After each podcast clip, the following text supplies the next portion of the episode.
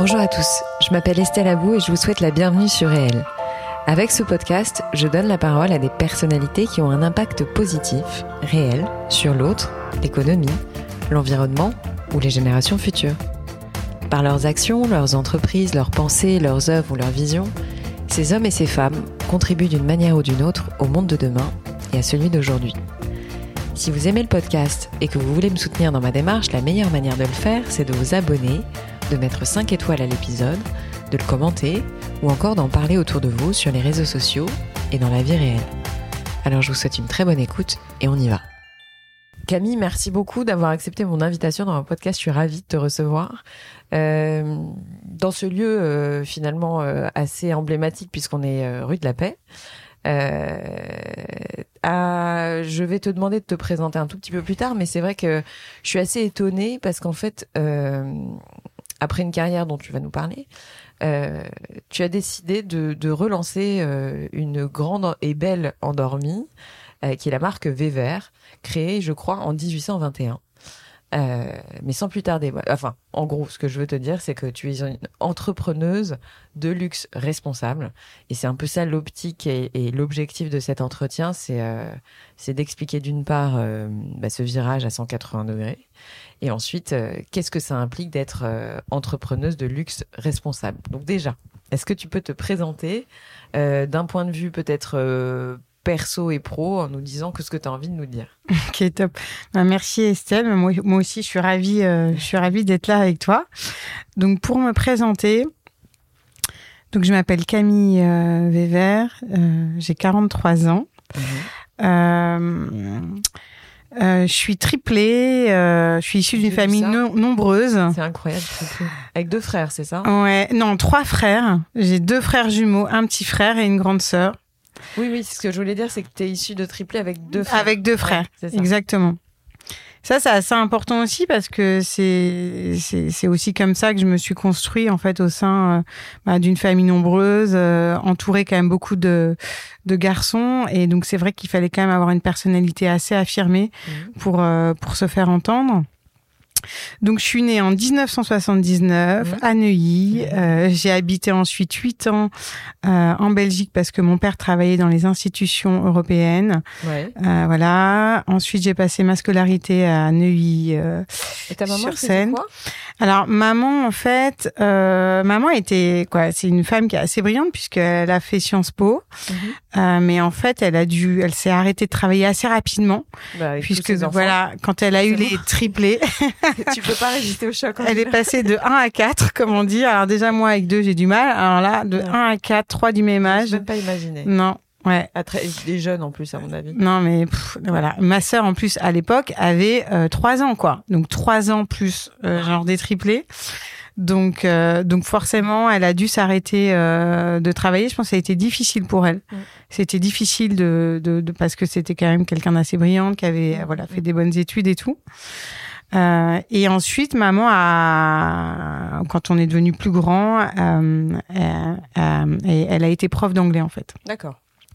Donc, euh, donc voilà. Donc moi j'ai fait mes, ma scolarité à Neuilly, euh, Neuilly-sur-Seine, Mmh. et euh, Dauphine ensuite, non? Ouais, voilà. Ensuite, j'ai fait Dauphine. J'ai fait un master de droit à Malakoff et ensuite j'ai fait un master de finance à l'ESCP. Mmh. Voilà. Et à l'époque, je savais déjà que je voulais relancer la maison de joaillerie ah, voilà. Weber. Ça, c'était ma grande question. Je le savais. Ça te trottait déjà dans la tête. J'avais ma petite voix.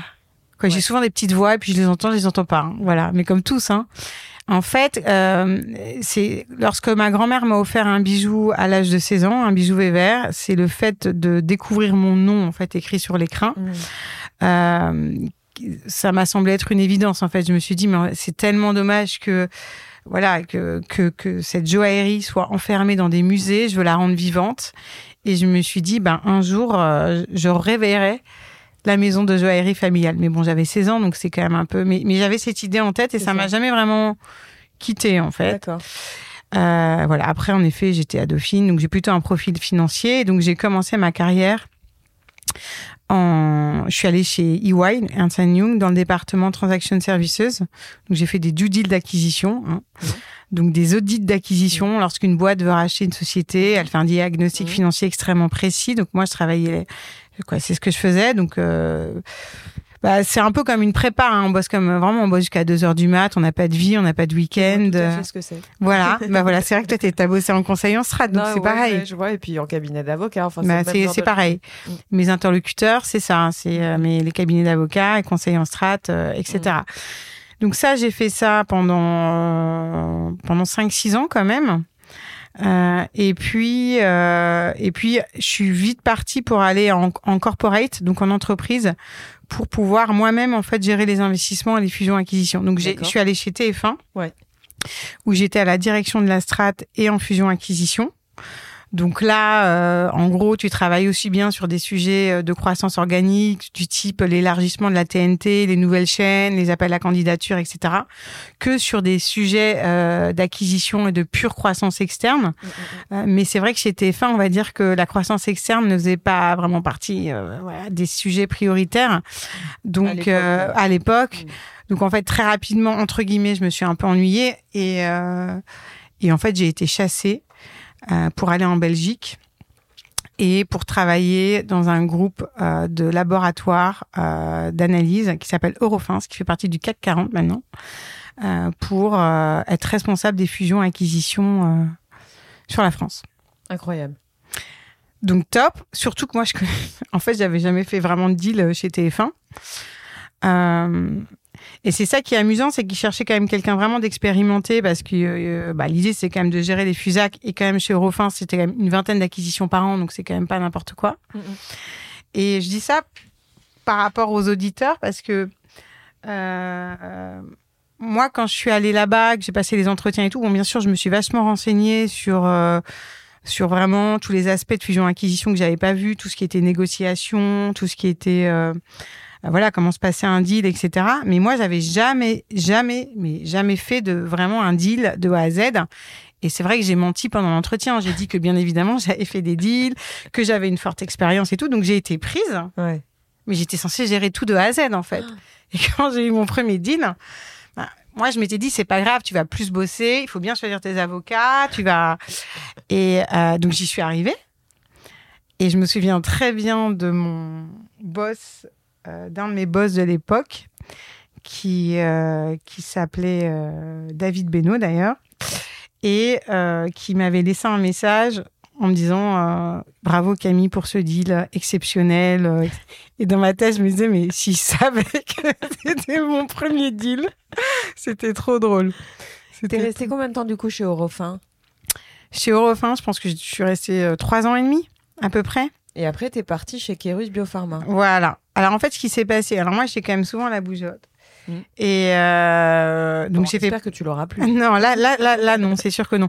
Et en fait, j'ai fait, j'ai- j'avais fait pas mal de, de, de fusac et donc euh, entre guillemets, j'avais fait un peu le tour. Oui, je comprends. Euh, et donc, je voulais plutôt être dans de l'opérationnel, D'accord. vraiment.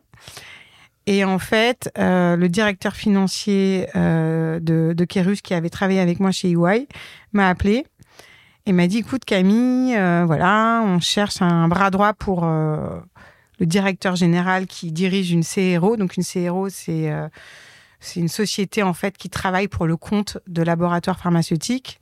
Il me dit voilà, on comprend pas grand chose.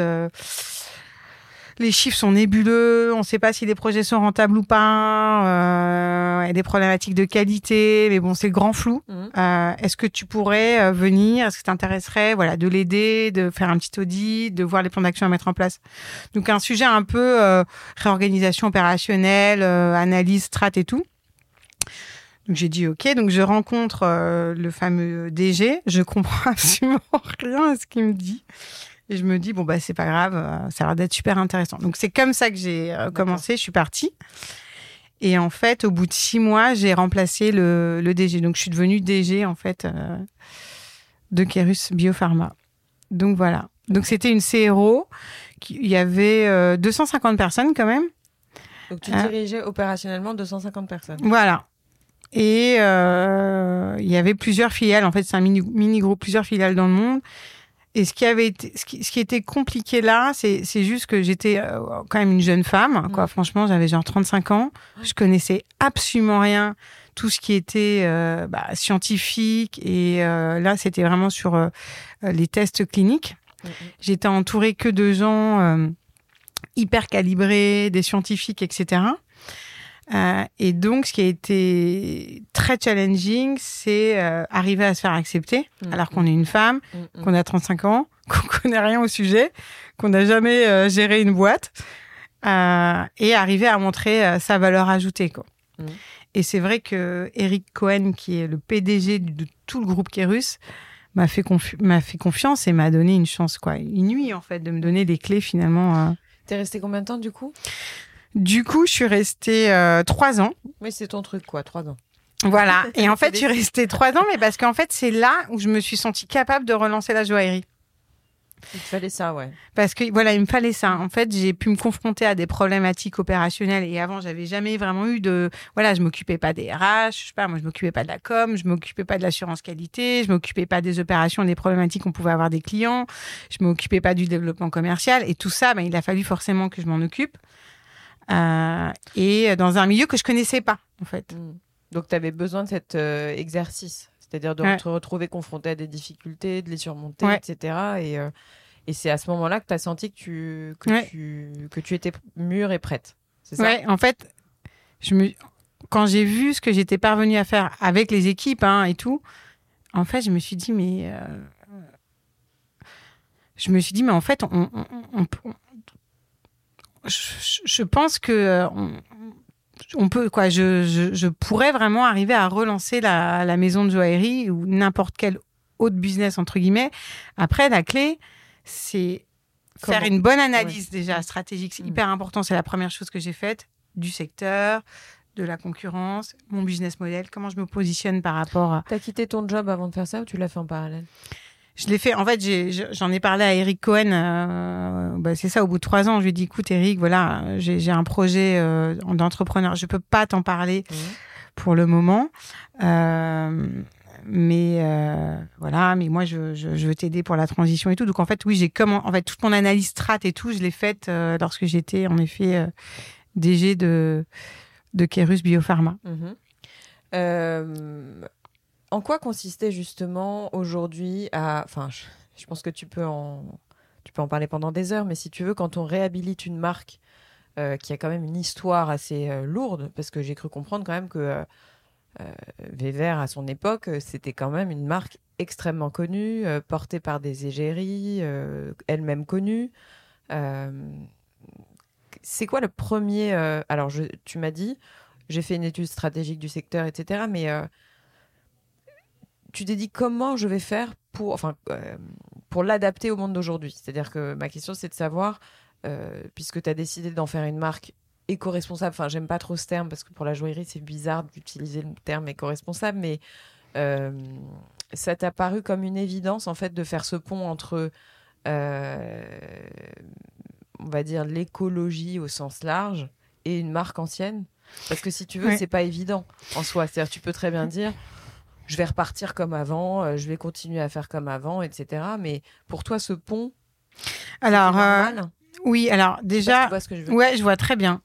Je vais, t'expliquer. Alors déjà, moi, je suis vraiment quelqu'un de conviction. Donc quand j'ai voulu relancer euh, la maison, donc le Covid, euh, ça, débutait en Chine. On pouvait pas du tout présager euh, la crise qu'il allait avoir, et donc tous ces sujets également qui vont avec de responsabilité sociale, environnementale, etc., etc. Mais quand j'ai voulu relancer la maison, je savais déjà que je voulais proposer une joaillerie qu'on appelle responsable de l'homme et de la nature. Donc déjà, moi, c'était quelque chose qui était euh, évident. Et puis j'ai regardé tout ce qui s'offrait à moi. On va en reparler après. Et comment j'ai fait le lien avec l'histoire en fait familiale? Eh bien, Weber euh, et notamment, désolé pour cette petite Weber, voilà, j'ai de la visite. Weber a été extrêmement connu euh, durant la période Art Nouveau, qui est euh, une période qui à peu près correspond à la période de la Belle Époque, donc à peu près 1880-90 jusqu'à 1914. Il était vraiment pionnier en fait dans l'Art Nouveau. Et qu'est-ce que c'est l'Art Nouveau? Eh bien, c'est un, courant artistique qui a vraiment secoué euh, les, différents codes, mm. dont les codes de la joaillerie. Mm. Donc, en fait, euh, c'est l'apparition de ce qu'on appelle du bijou moderne, c'est-à-dire que euh, le bijou a de la valeur non pas seulement en fonction euh, de la valeur vénale des matériaux qui le composent, mais plutôt au regard de l'univers euh, artistique qu'il représente, de l'esthétisme du bijou, du choix des matériaux, des couleurs des matériaux, de l'histoire qu'il raconte. D'accord. Et c'est vrai que euh, donc les bijoux Art Nouveau de euh, bah en fait, vous avez quasiment pas de pierres précieuses, par, par exemple, dessus. Il y a beaucoup d'émail, donc c'est une sorte de verre. Euh, il y a euh, des pierres euh, qu'on appelle fines semi-précieuses. Donc en fait, il, voilà, il n'y a pas forcément beaucoup de diamants, etc. Mmh. Et donc je trouvais, et donc c'est vrai qu'à l'époque ça a choqué.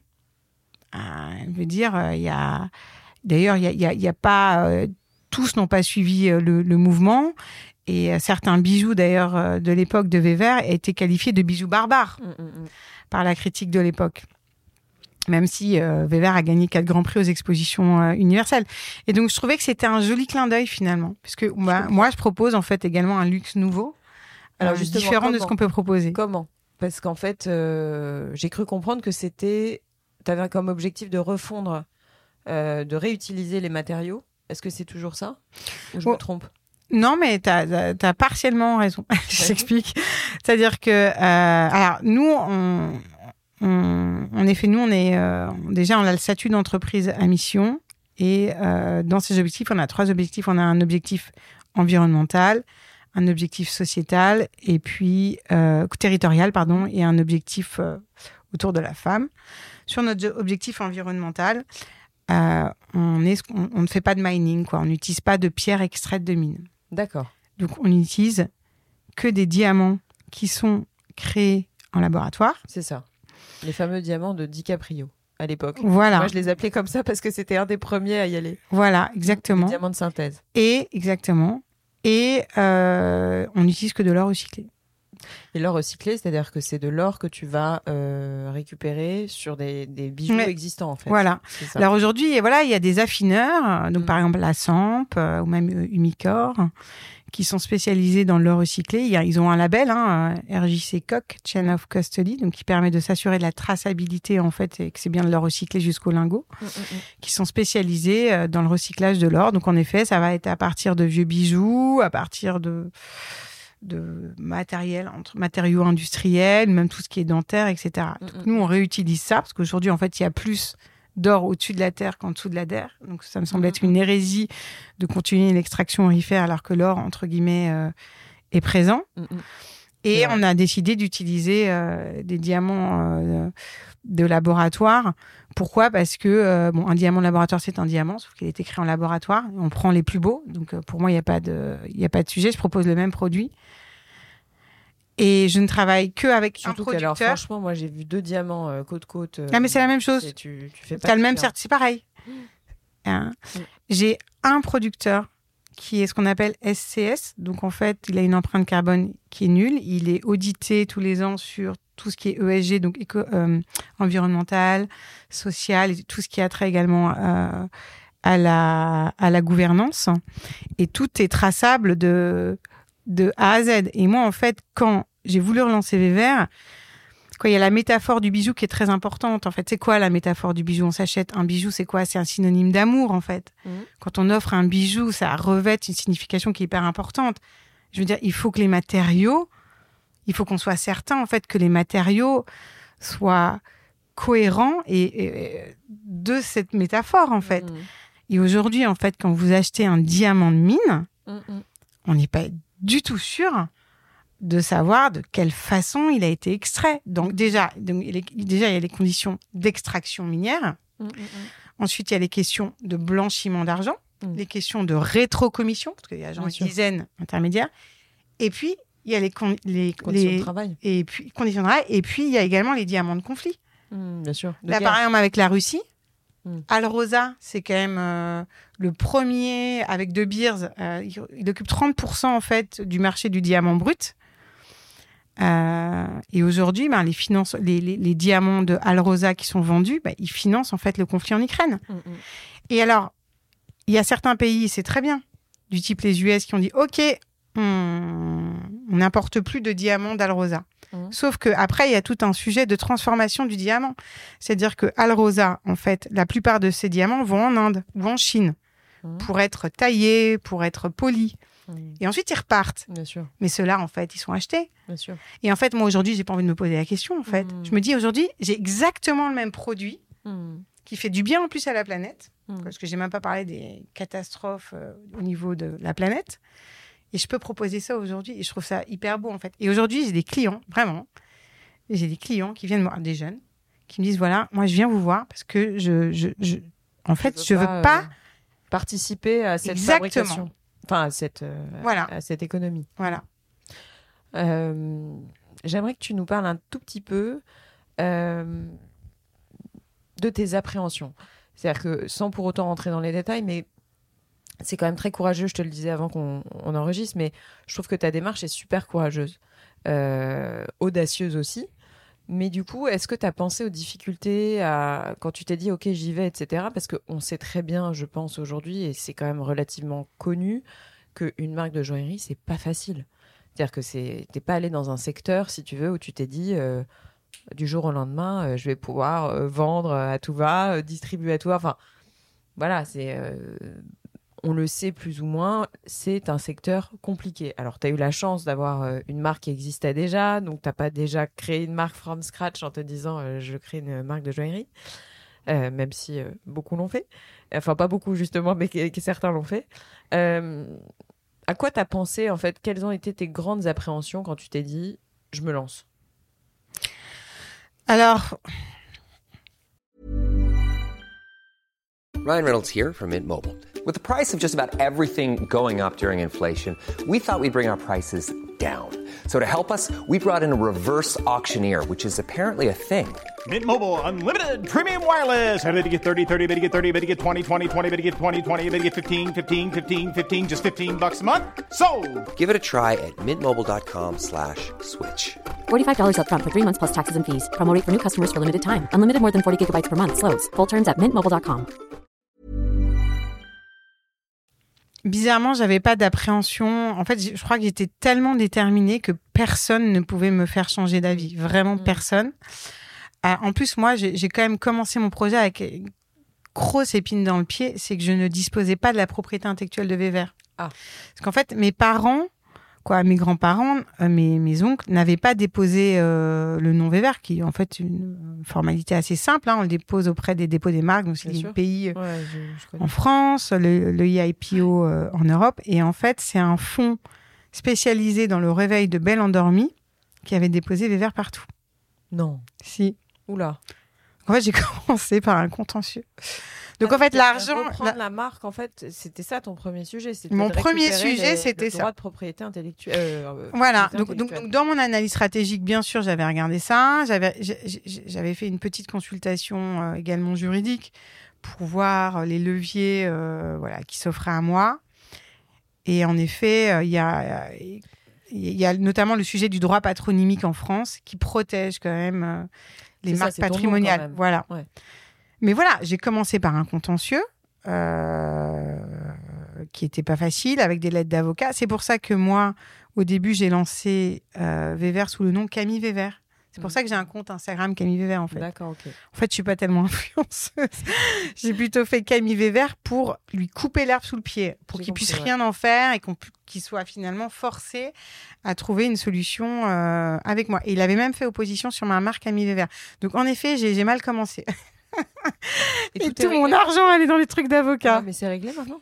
Maintenant, c'est ah, réglé. Maintenant, c'est réglé. Euh, parce que je pense qu'il a été, et, franchement, et, je le remercie parce que maintenant, je, voilà, on s'entend très bien. C'est Arnaud de Lumène. Euh, et d'ailleurs, il a investi là dans Véver. Euh, et en fait, il, a été un peu dommage de pas le faire. Il a été mm. touché par l'histoire. En fait, il s'est dit, euh, il s'est dit, je vais, je vais l'aider. Elle est, elle est tellement compatible parce que notamment un jour bon on s'est rencontrés il m'a dit voilà et puis bon il voulait pas lâcher le truc et je lui dis mais en fait vous avez pas compris. Moi je m'en fous même si je dois être sur close charge je le ferai. Même si je dois aller en prison je le ferai. Et je crois que ça l'a marqué cette phrase. Mais que c'est là où j'ai eu un peu son respect et où il s'est dit non mais en fait euh, il faut qu'on trouve une solution qui soit également mmh. Bon, et l'argent dans tout ça, parce qu'il faut beaucoup d'argent. Et alors l'argent, bah alors moi j'ai fait euh, plusieurs levées de fonds. En fait, j'ai, quand j'ai monté euh, donc Camille Vévert qui euh, est devenue Vévert, euh, déjà j'avais fait de la love money, donc moi j'avais mis déjà pas mal d'argent et puis ma famille avait mis un peu d'argent. Et ensuite, en fait, euh, j'ai rencontré des personnes euh, qui m'accompagnent aujourd'hui, quoi, la société Lux Impact, mhm. qui, euh, en fait, ce sont des experts du secteur, euh, des anciens de quartier d'Harry d'Harry Winston. Donc, Frédéric Denarp, qui est l'ancien CEO du groupe Harry Winston, Mm. qui est quelqu'un de formidable, que j'adore.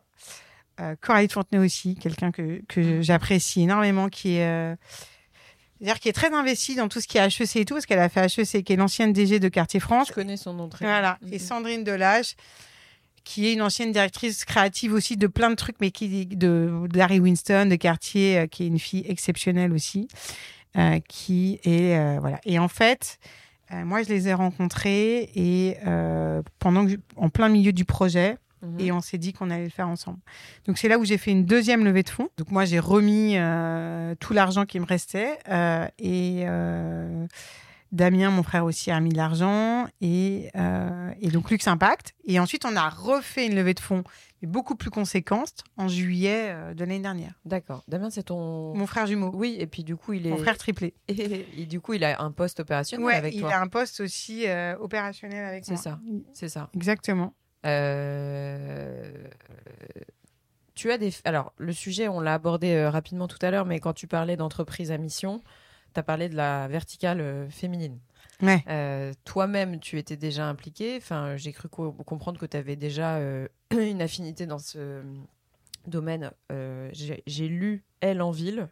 Ouais. Ça te- elle dans la ville. Elle dans la ville, pardon. Ouais. C'est quoi? Alors en fait c'est C'est une association? Oui, c'est une association, mais en fait, qui, en fait c'est c'est l'association Sport dans la ville. Et au sein de Sport dans la ville, en fait, il y a plusieurs lignes. En fait, il y a Entrepreneurs dans la ville, Elle dans la ville. Et donc, moi, euh, je, je soutiens l'association Elle dans la ville, mais sous forme de mentorat. D'accord, c'est ça. Et comment, euh, comment tu euh, implémentes, on va dire, ou comment tu, oui, c'est ça, comment tu diffuses cette vocation féministe au sein de l'entreprise? C'est-à-dire quand, quand tu dis c'est une entreprise à mission avec une verticale femme, comment ça se traduit?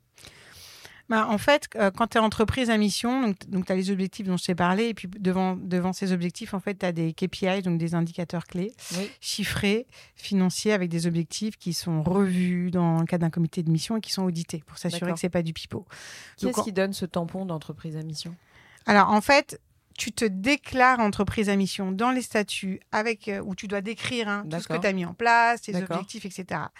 Et ensuite, tu as un comité, tu as un, un organisme euh, indépendant, euh, un OTI, qui euh, effectue un audit pour s'assurer en fait que euh, tout ce que voilà que tout, tout ce que tu as mis dans tes, dans tes statuts et tous les critères qui sont indispensables pour être entreprise à mission soient respectés. Et il y a également, euh, eh bien, quand tu es entreprise à mission, il faut que tu constitues ce qu'on appelle un comité de mission qui se réunit une fois par trimestre. Et dans ce comité de mission, tu as les parties prenantes de Vever. Euh, donc, je vais avoir un actionnaire, je vais avoir euh, une salariée et fournisseur et également une experte de tous ces sujets-là. Et donc, on a notamment Anne Mollet, qui est la tri- directrice générale de la communauté des entreprises à mission. Donc, c'est hyper fort pour nous parce que euh, c'est un vrai garde-fou, quoi. Tu as une taxe à payer euh, Ça se traduit par. euh, Non, j'ai pas, j'ai pas de taxes à payer. Bon, après, voilà, j'ai tout un rapport de mission. c'est lourd. C'est lourd en termes hein, d'organisation, ouais. C'est hyper lourd. C'est-à-dire que j'ai tout un rapport de mission également à faire. J'ai tous mes KPIs qui sont suivis. Euh, moi, en fait, l'entreprise à mission, c'est quand tu veux, quand tu réfléchis vraiment ton l'ensemble de ton business model au regard de ta mission d'entreprise. Et moi, ma mission d'entreprise, c'est de proposer une joaillerie responsable de l'homme et de la nature. Donc, je ne raisonne que comme ça. D'accord, j'ai compris. Et j'ai trois objectifs. Très J'ai un objectif en- environnemental dont je t'ai parlé. Mm, mm, J'ai un objectif euh, territorial, donc tout est fabriqué en France également. mm. Et puis j'ai l'objectif féminin dont on vient de, vient de parler. Euh, J'ai un peu le sentiment comme ça, euh, en ayant préparé ton interview, qu'il y a une force euh, féministe euh, derrière toi qui t'accompagne depuis le départ, voilà, qui a envie de t'aider.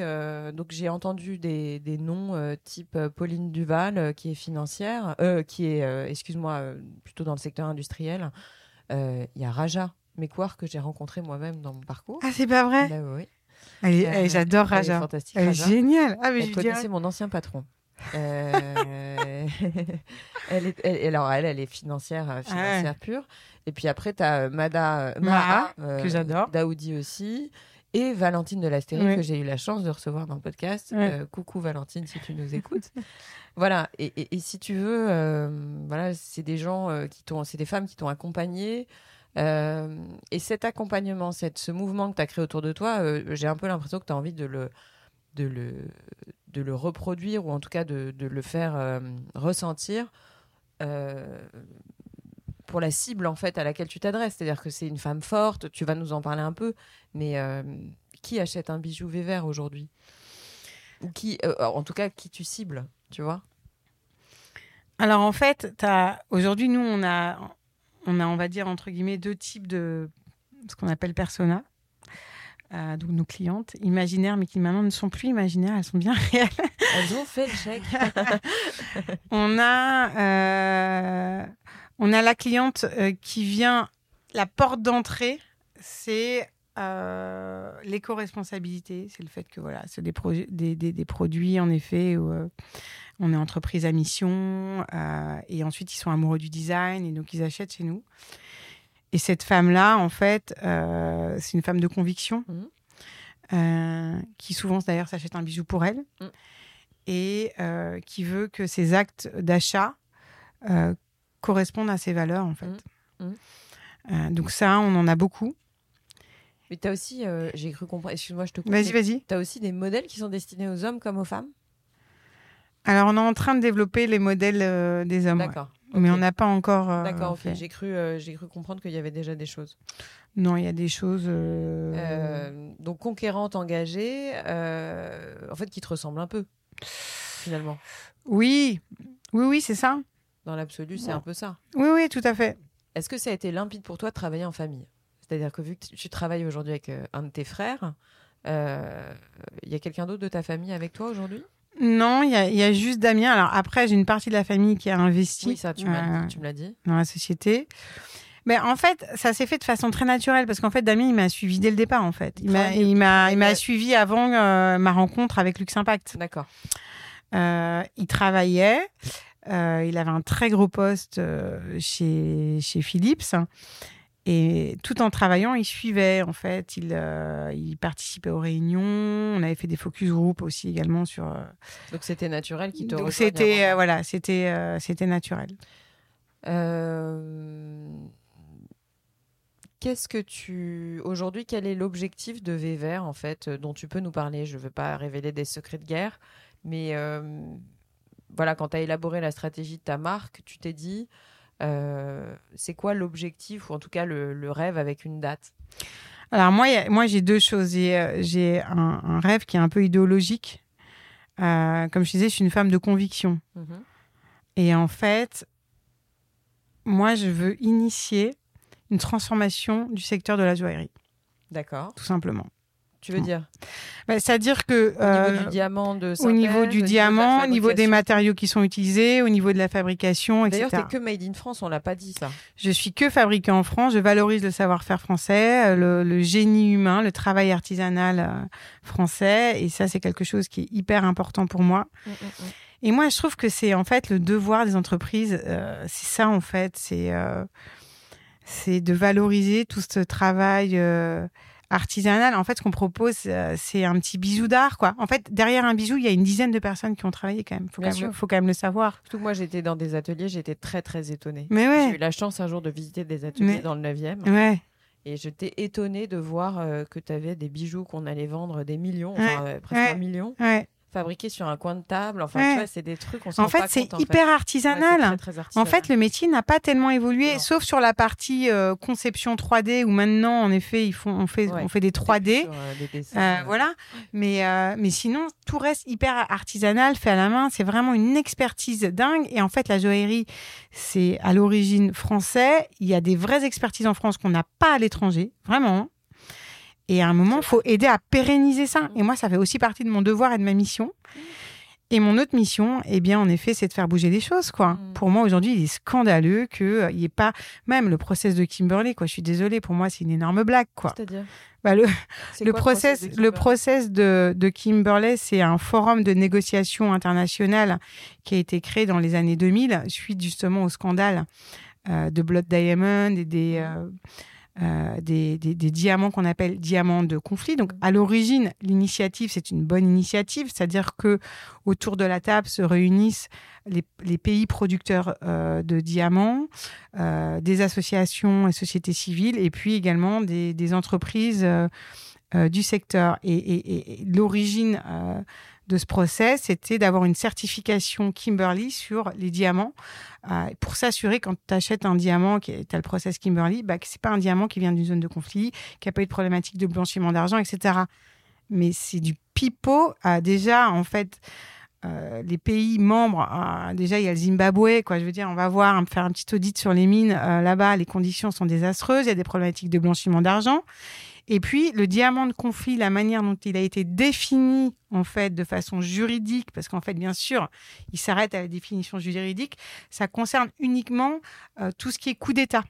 Donc typiquement, ce qui se passe en Ukraine, etc., c'est pas vu aujourd'hui. Voilà. comprends.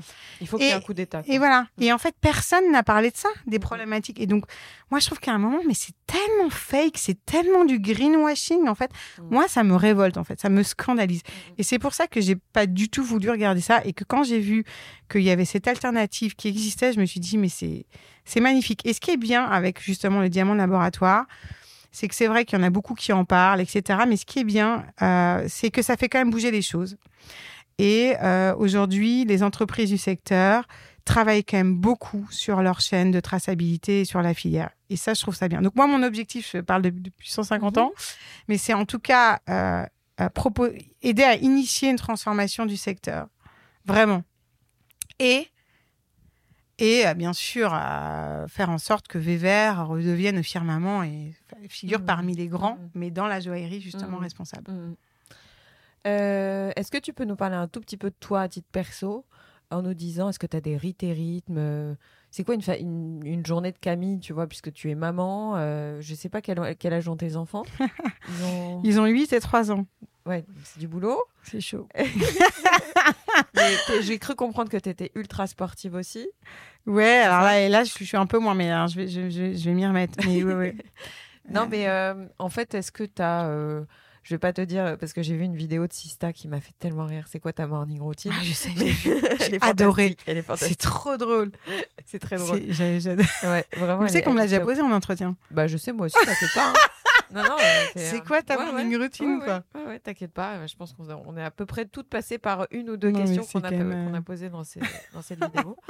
Euh, non, mais voilà, enfin, est-ce que tu as, je sais pas moi, euh, est-ce que tu as, des rituels Est-ce que tu as des, euh, des habitudes euh, Parce que voilà, tu es, patronne. euh, moi, je suis toujours intéressée de savoir comment fonctionnent les patronnes aujourd'hui, tu vois. Alors, sans pour autant te demander euh, quelle crème tu mets le matin. Alors, le matin, je mets plusieurs crèmes. non, n'empêche que je mets pas mal de crème euh, le matin. non, alors moi, euh, donc c'est vrai que moi, c'est assez sportif parce que j'ai deux enfants à la maison, euh, surtout le petit dernier 3 ans qui, c'est assez chaud à l'âge de 3 ans. Et en plus, c'est vrai que comme je bosse beaucoup, il me voit pas entre guillemets suffisamment, donc euh, je, il me le fait entre guillemets un peu payer à juste titre.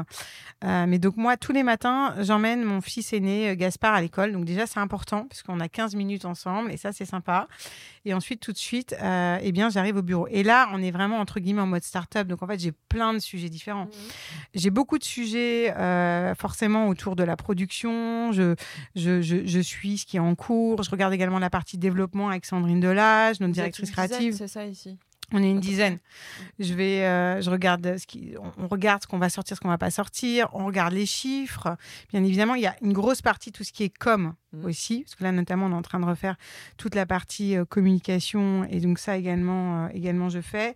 J'ai pas mal aussi de sujets RP, journaliste, voilà. Et puis après.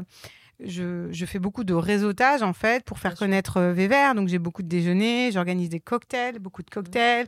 Euh, je fais beaucoup de choses aussi avec des écoles, euh, avec des entreprises. euh, et, mais on va dire que chaque journée euh, et un petit peu et un petit peu différente et et puis un, et puis et puis assez à rallonge en fait. Parce que Mm. très souvent j'ai des, des, des, des cocktails des trucs qui sont prévus le soir mais c'est aussi beaucoup dans le cadre du boulot. Alors après moi pour mes enfants moi je me suis quand même réservé le lundi et mardi où je sors entre guillemets euh, plus tôt. Euh, comme ça ça me permet de passer euh, une heure et une heure et demie le soir avec eux. Bon. Et là c'est vrai que je bosse le samedi aussi donc bon c'est un peu compliqué mais bon j'essaie de me rattraper le dimanche et puis je me dis qu'ils comprendront parce que je fais ça aussi pour eux. hein, euh, donc euh, voilà. Et puis là, comme on a vachement embauché et tout, je pense que je vais. Voilà. Mhm. Je serais plus obligée de bosser tous les samedis. On va arriver à la fin de, notre euh, conversation. Est-ce que tu peux me répondre euh, Alors, je pose toujours les mêmes questions en fin d'interview. C'est est-ce que tu auras un coup de cœur Un coup de cœur, bah, ça peut être, je sais pas, n'importe quoi. Une pièce de théâtre, un film, euh, ta marque, enfin peu importe. Une rencontre, euh, un livre. Euh, ensuite, c'est un coup de gueule peu importe le secteur, et ta vision de la France. En sachant que tu ne peux, enfin, t'es pas obligé d'avoir un coup de cœur, t'es pas obligé d'avoir un coup de gueule, et la vision de la France n'est pas une question politique. Alors, un coup de cœur. euh, En fait, j'ai eu pas mal de coups de cœur de personnes récemment. Mhm. Dans, dans le cadre en fait de ce projet, j'ai rencontré euh, des personnes que je pense que je n'aurais jamais rencontrées avant, Mhm. que je trouve formidables et euh, qui m'ont fait grandir en fait, parce que j'ai appris beaucoup de choses à leur côté. Donc il y a Sandrine Delage, la directrice Mhm. créative. Il y a Sylvie euh, qui est euh, qui nous a, qui est écrivain, qui nous accompagne sur la partie com, euh, etc. Il y a également Coralie de Fontenay. euh, euh, donc en fait, euh, Ingrid Genavski, donc en fait, et Laurence Simoncini aussi, qui a fait tout le showroom. euh. En fait, j'ai- découvert des personnalités. Et il y a certaines avec qui je m'entendais pas trop. Franchement, Coralie, je m'entendais pas trop au début. de- euh, ça a été très compliqué. Et en fait, j'ai vraiment appris à la connaître. C'est une, une femme qui est formidable. Et donc, j'ai vraiment eu des coups de cœur comme ça. Et ça m'était pas arrivé depuis longtemps. Euh, donc ça, je dirais que c'est mon coup de cœur. Mon coup de gueule, mais je pense qu'on l'a compris, c'est euh, c'est toute cette hypocrisie qu'il y a autour euh, du secteur de la joaillerie, des diamants de mine, du, du, du bashing qu'il y a sur le diamant de laboratoire uniquement pour, pour euh, des, des, des, des raisons mercantiles, parce que ça remet en cause leur business model. Quoi. Moi, en fait, ça me fait vomir. Voilà. Mm. Ah, et le troisième point, c'était ma vision de la France. Ouais. C'est Euh, une question très large. ouais. J'aime bien voir ce qui arrive en premier. Ouais. Tu peux me dire c'est un très beau pays, j'adore. Bah ouais, bon, en fait, je trouve que c'est un très beau pays. Moi, je trouve que les Français ont un sale caractère, mais c'est- l'exception. C'est française, c'est ce qui nous définit. En fait, on ouvre, on ouvre notre gueule. Donc non, pour moi, voilà, la France, c'est un pays qui est fort, avec une très forte histoire, avec euh, une très forte culture et euh, euh, qui ne peut pas laisser indifférent, en fait. Et j'ai confiance, j'ai confiance en la France. Merci beaucoup Camille pour notre échange. Euh, je te souhaite une très belle route et à bientôt. Merci Estelle. Bah, J'étais ravie en tout cas. À, très bientôt. Bye. Voilà les amis, c'est la fin de cette interview, j'espère qu'elle vous a plu. Si c'est le cas, n'oubliez pas de partager l'épisode via les plateformes d'écoute comme Acast, Apple Podcast, Spotify ou votre application de podcast préférée. Le partage et la notation du podcast sont super importants pour moi, donc je compte sur vous pour mettre des étoiles et des commentaires là où c'est possible. Pour vos suggestions d'invités, n'hésitez pas, je suis joignable sur le compte Instagram du podcast, Réel Podcast. Merci encore à toutes et à tous d'être de plus en plus nombreux à écouter Réel et à très vite pour un prochain épisode.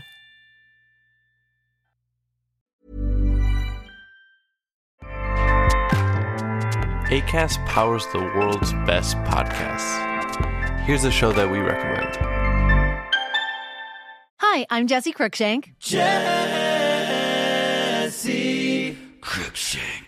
I host the number one comedy podcast called Phone a Friend. Girl, Let's phone a friend. Not only do I break down the biggest stories in pop culture with guests like Dan Levy and members of InSync, I do it with my own personal boy band singing jingles throughout because it's my show. It's your show, girl. New episodes of Phone a Friend Yeah. drop Thursdays wherever you get your podcasts. So work it, girl. Yeah, work it. Okay, that's enough. ACAST helps creators launch, grow, and monetize their podcasts everywhere. ACAST.com.